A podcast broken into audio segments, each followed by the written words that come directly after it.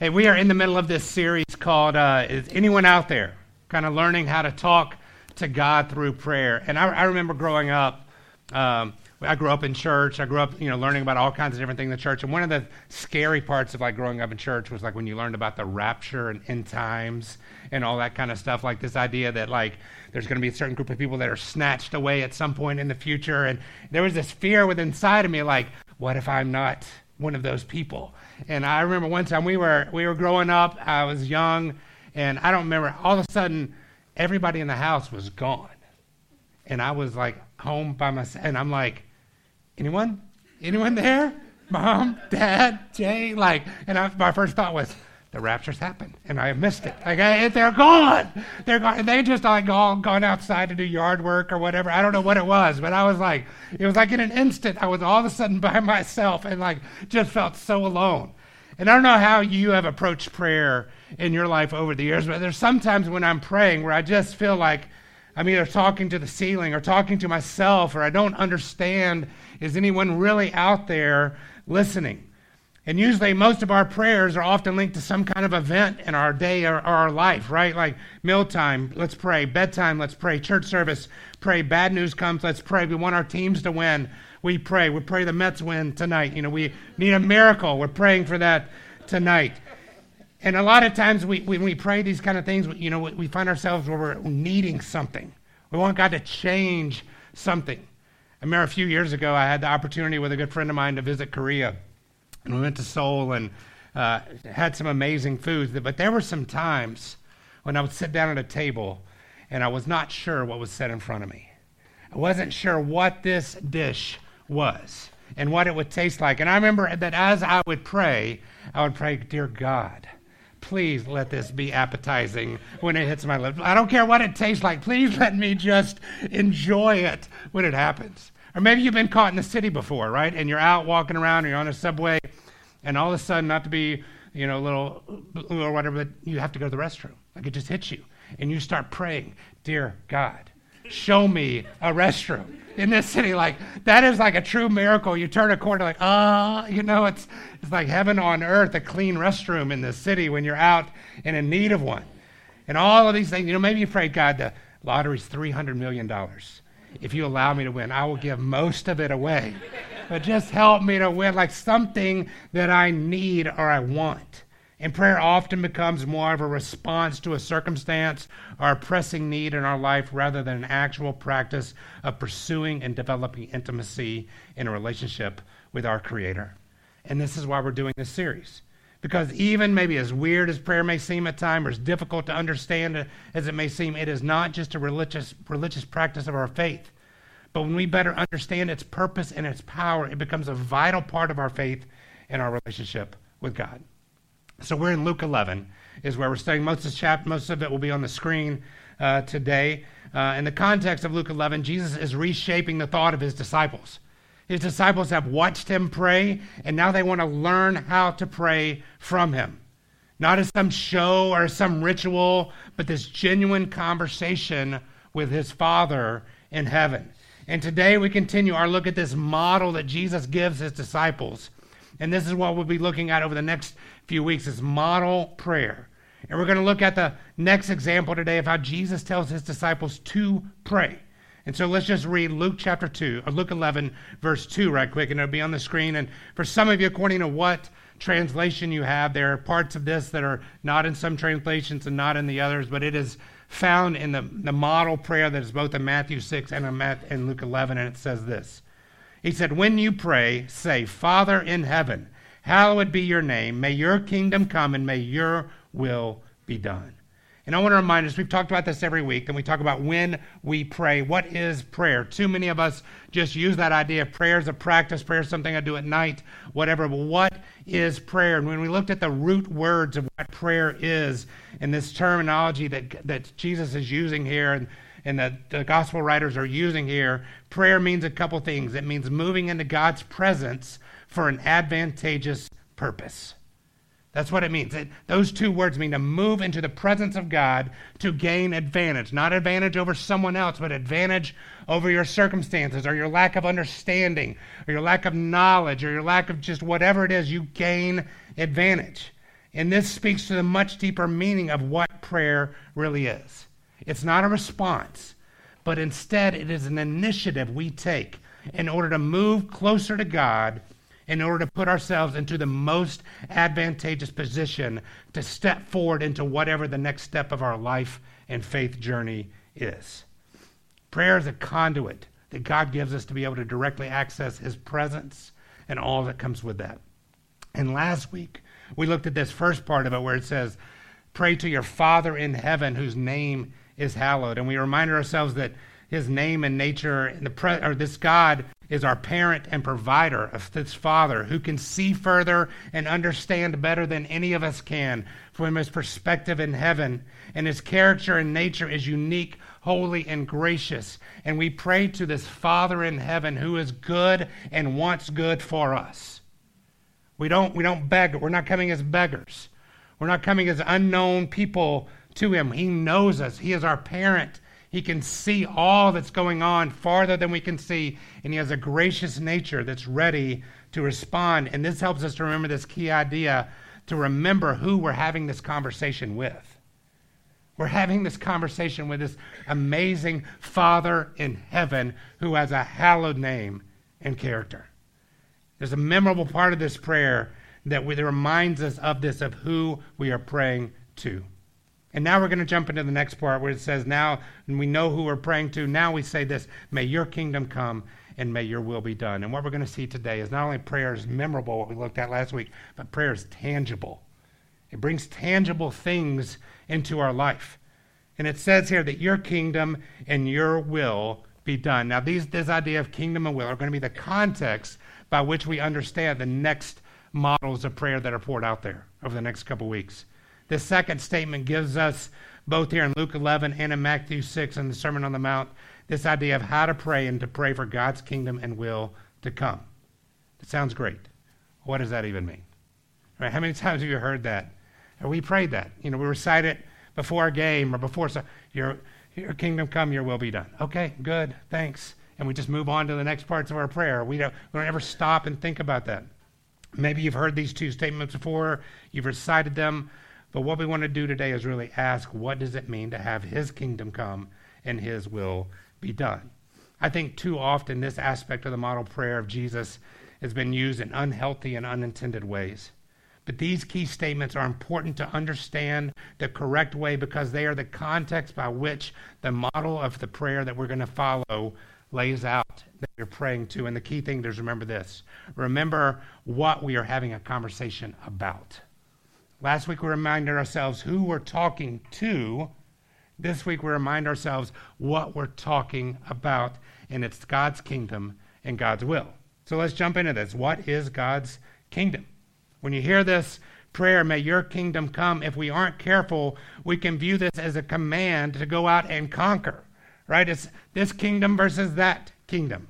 When we think of kingdom, we equate it to a ruler that we must defend, an enemy that we must defeat. We think of an enemy that has to be defeated. And we start taking sides. What happens is this we create division. We want to establish heaven on earth now, or at least in my city, my community, my state, my country. And so we draw battle lines and we start to attack other people that we view as on the other side. We start to see people from other cultures, from other political viewpoints, from different moral standings as the enemy that is keeping the kingdom of God from coming. We get angry. We, we start thinking of it as our job to defend God, to battle for Him, to define and defeat evil, to create heaven on earth. But the truth is this listen to this this morning God doesn't need you in His army. Our God is not so small that he needs us to defend him and fight for him. God isn't hiding in heaven, hoping that we win a battle and take some ground for him. God is victory. He is victory. God has all power in heaven and earth. He can move mountains and shape the thoughts of man without lifting a single finger. He doesn't need us to fight for him. To be honest, I'm glad I don't serve a God who needs me to be his avenger and protector. My God is my avenger and my protector. Whom shall I fear? So then, why is what is the kingdom of God? I believe that these teaching, the teachings of Jesus and the way that he lived his life and demonstrated the character and nature of God are the best ways to define the kingdom of God. Jesus didn't come to overthrow the Roman government, right? He didn't create a political party. He didn't build an army. No, what Jesus did and taught was that God's kingdom was about two things. God's kingdom is defined by community and compassion. Community and compassion. And we could spend a whole series just looking at these two concepts and how Jesus taught and modeled them. But let's just briefly look at a section of the Sermon on the Mount. Uh, through as we're going to look through it real quick of how Jesus laid this out.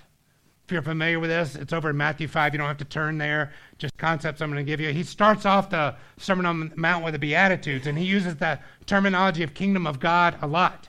He said, Blessed are the poor in spirit, the humble, right? Blessed are the meek. Blessed are the pure in heart, the peacemaker. And he says this about these people For theirs is the kingdom of God. Theirs is the kingdom of heaven. They will inherit the earth. They will see God. They will be called sons and daughters of God. Who will be? The poor in spirit, the humble, the meek, the pure in heart, the peacemaker. This is who and what represents the kingdom of God. Not defending God, not being in his army, but instead being humble, pure in heart, meek, a peacemaker. All right, what about our enemies and those that have hurt us, right? He goes on later in Matthew 5 to say, hey, when, when somebody attacks you, instead of an eye for an eye, what? Turn the other cheek. When somebody asks you for your tunic, for your tunic, for your, for your shirt, give them your coat as well. When somebody asks you to carry their bag a mile, go the extra mile. It says, love your enemies. Pray for those who persecute you. And in these things you will be perfect as your Father in heaven is perfect.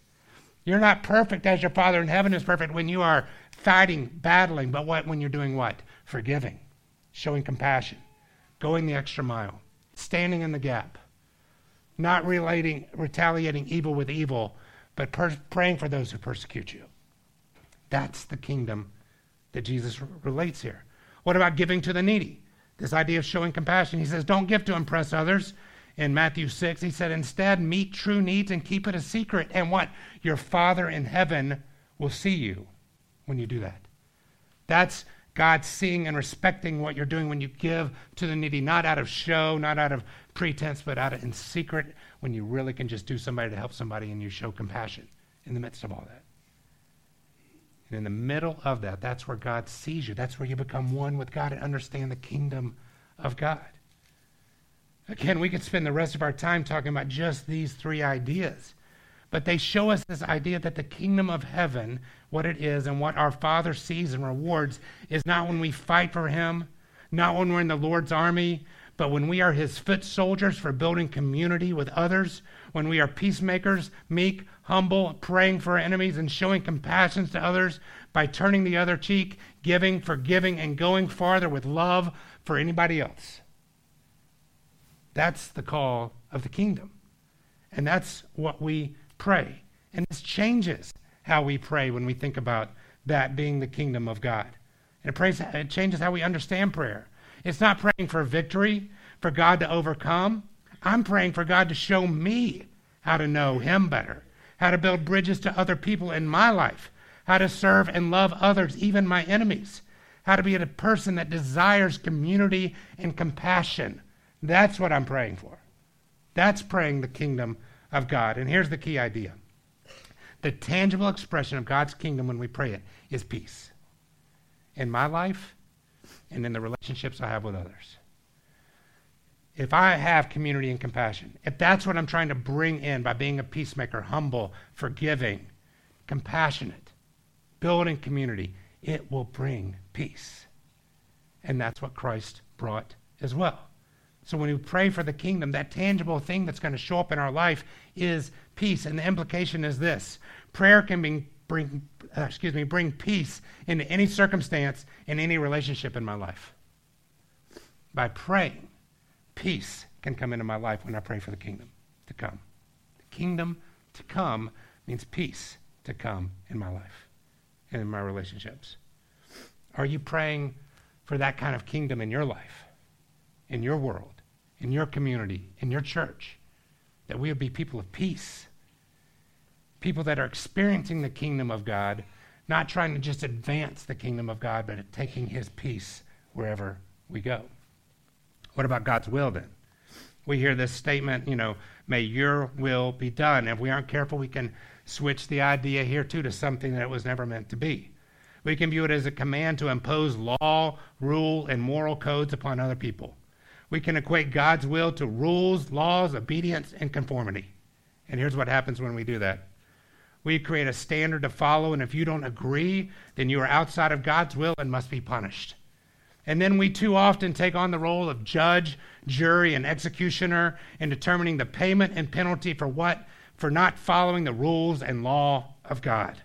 And we start to become judgmental, moralistic, unreasonable, compassion and community fade, and we start to add, an, to add to that even more laws and rules and ways of living that God never laid out in His law, and we create division and animosity, and we put endless effort into changing the laws of our community and country to align with what we think God's will is and what God's law is. But I want you to hear this.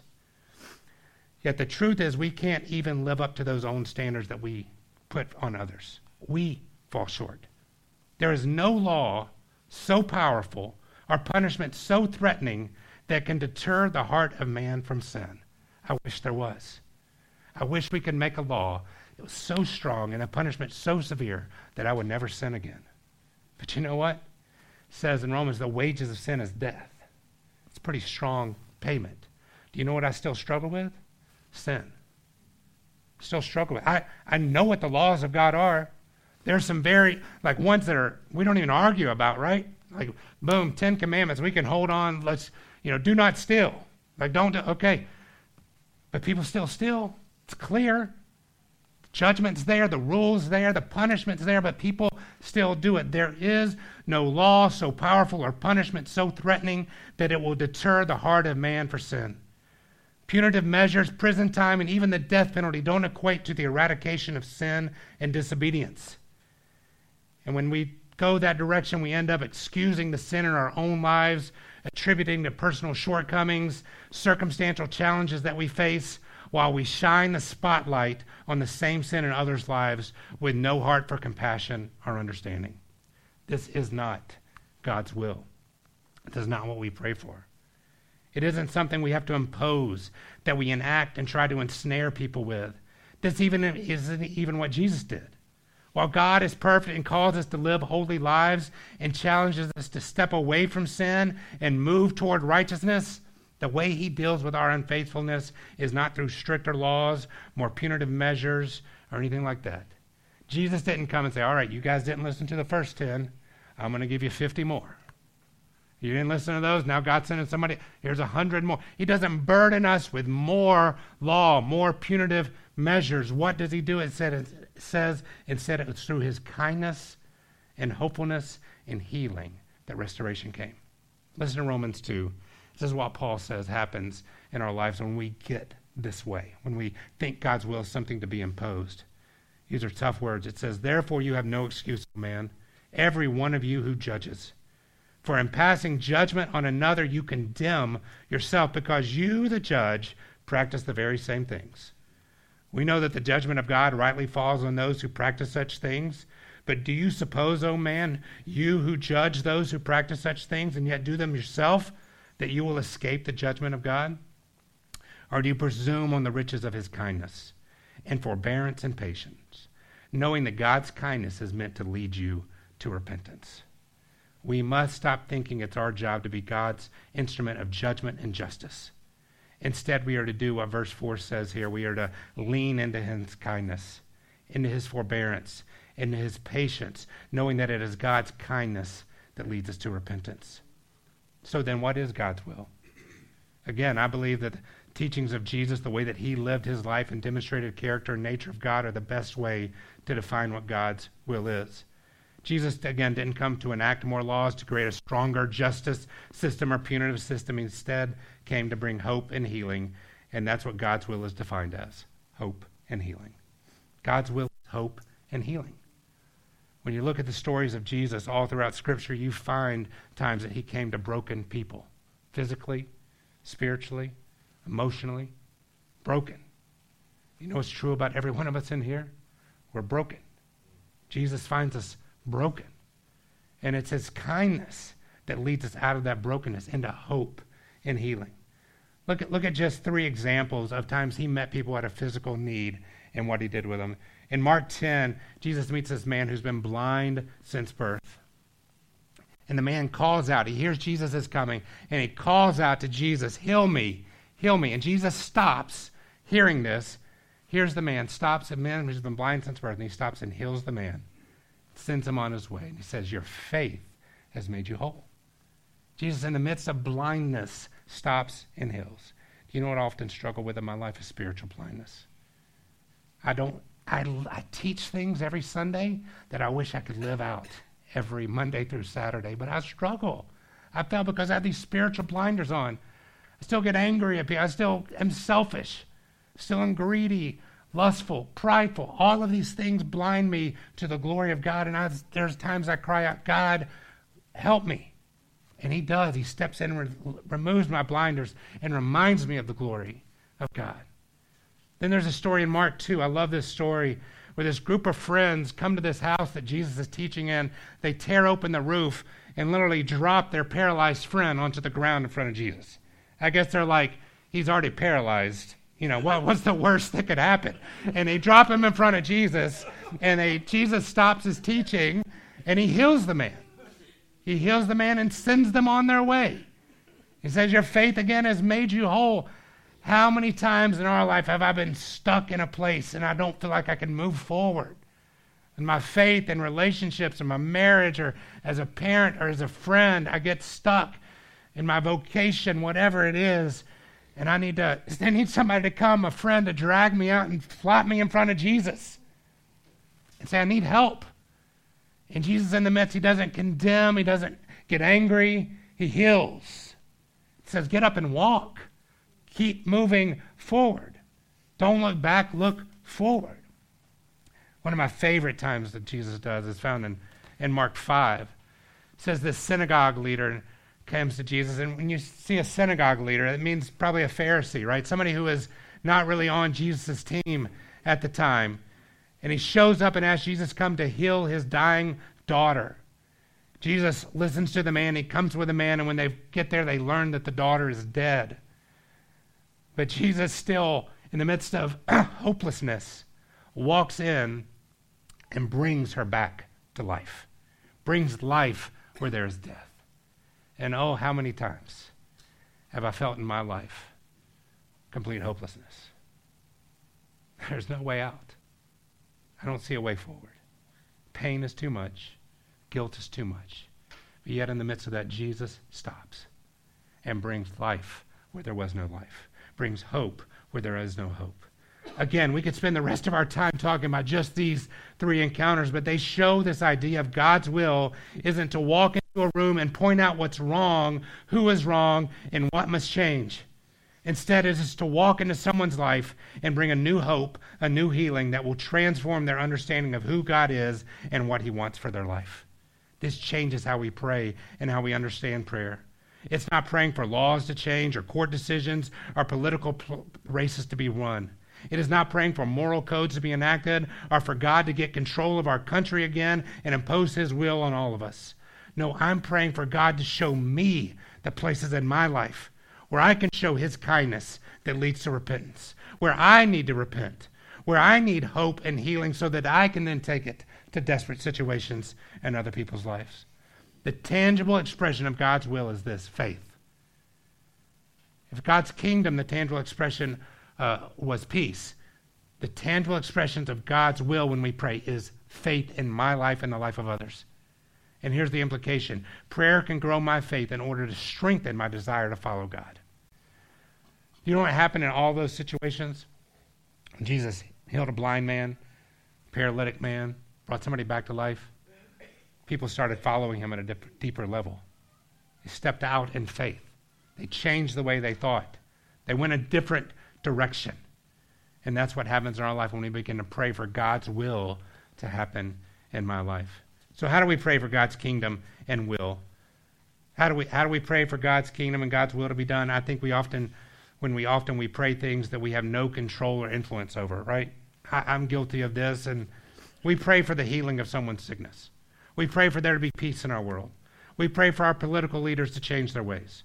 Or we pray for God to change someone else's heart.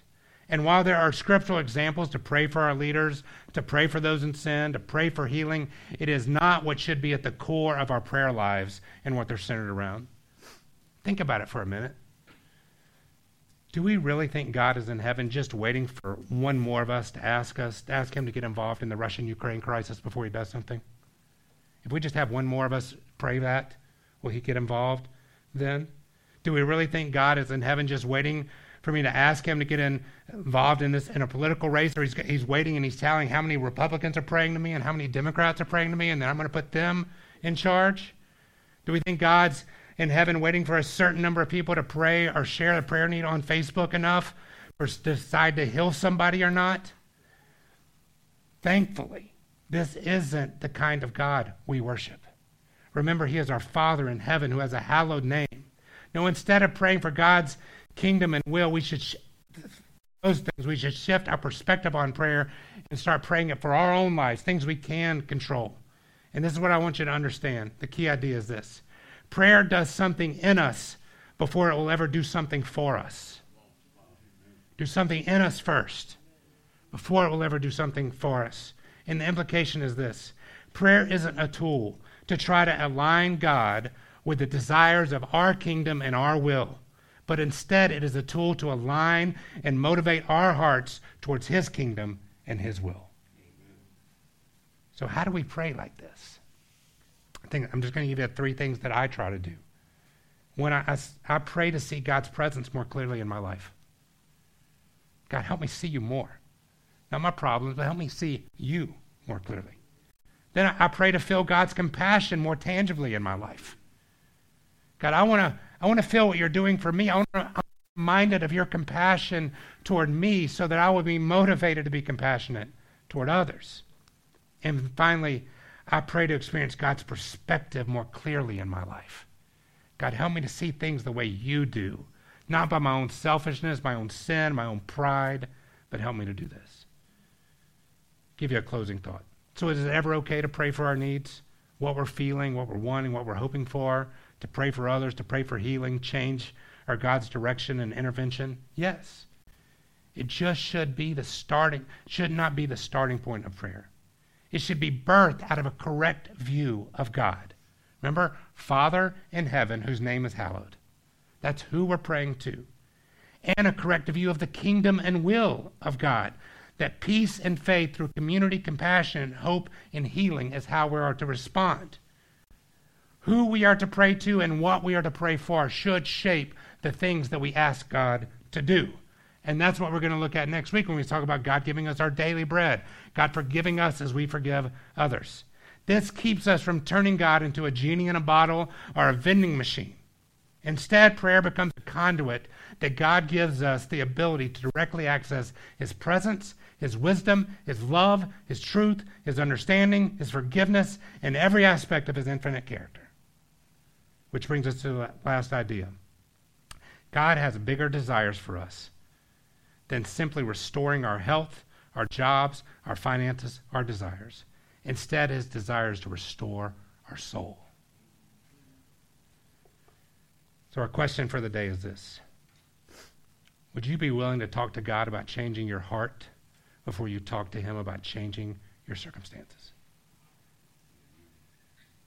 That's what praying the kingdom of God and the will of God is. It's changing our heart, restoring our soul, so that then we have a proper view of how to pray for our circumstance. Will you bow your head and close your eyes with me?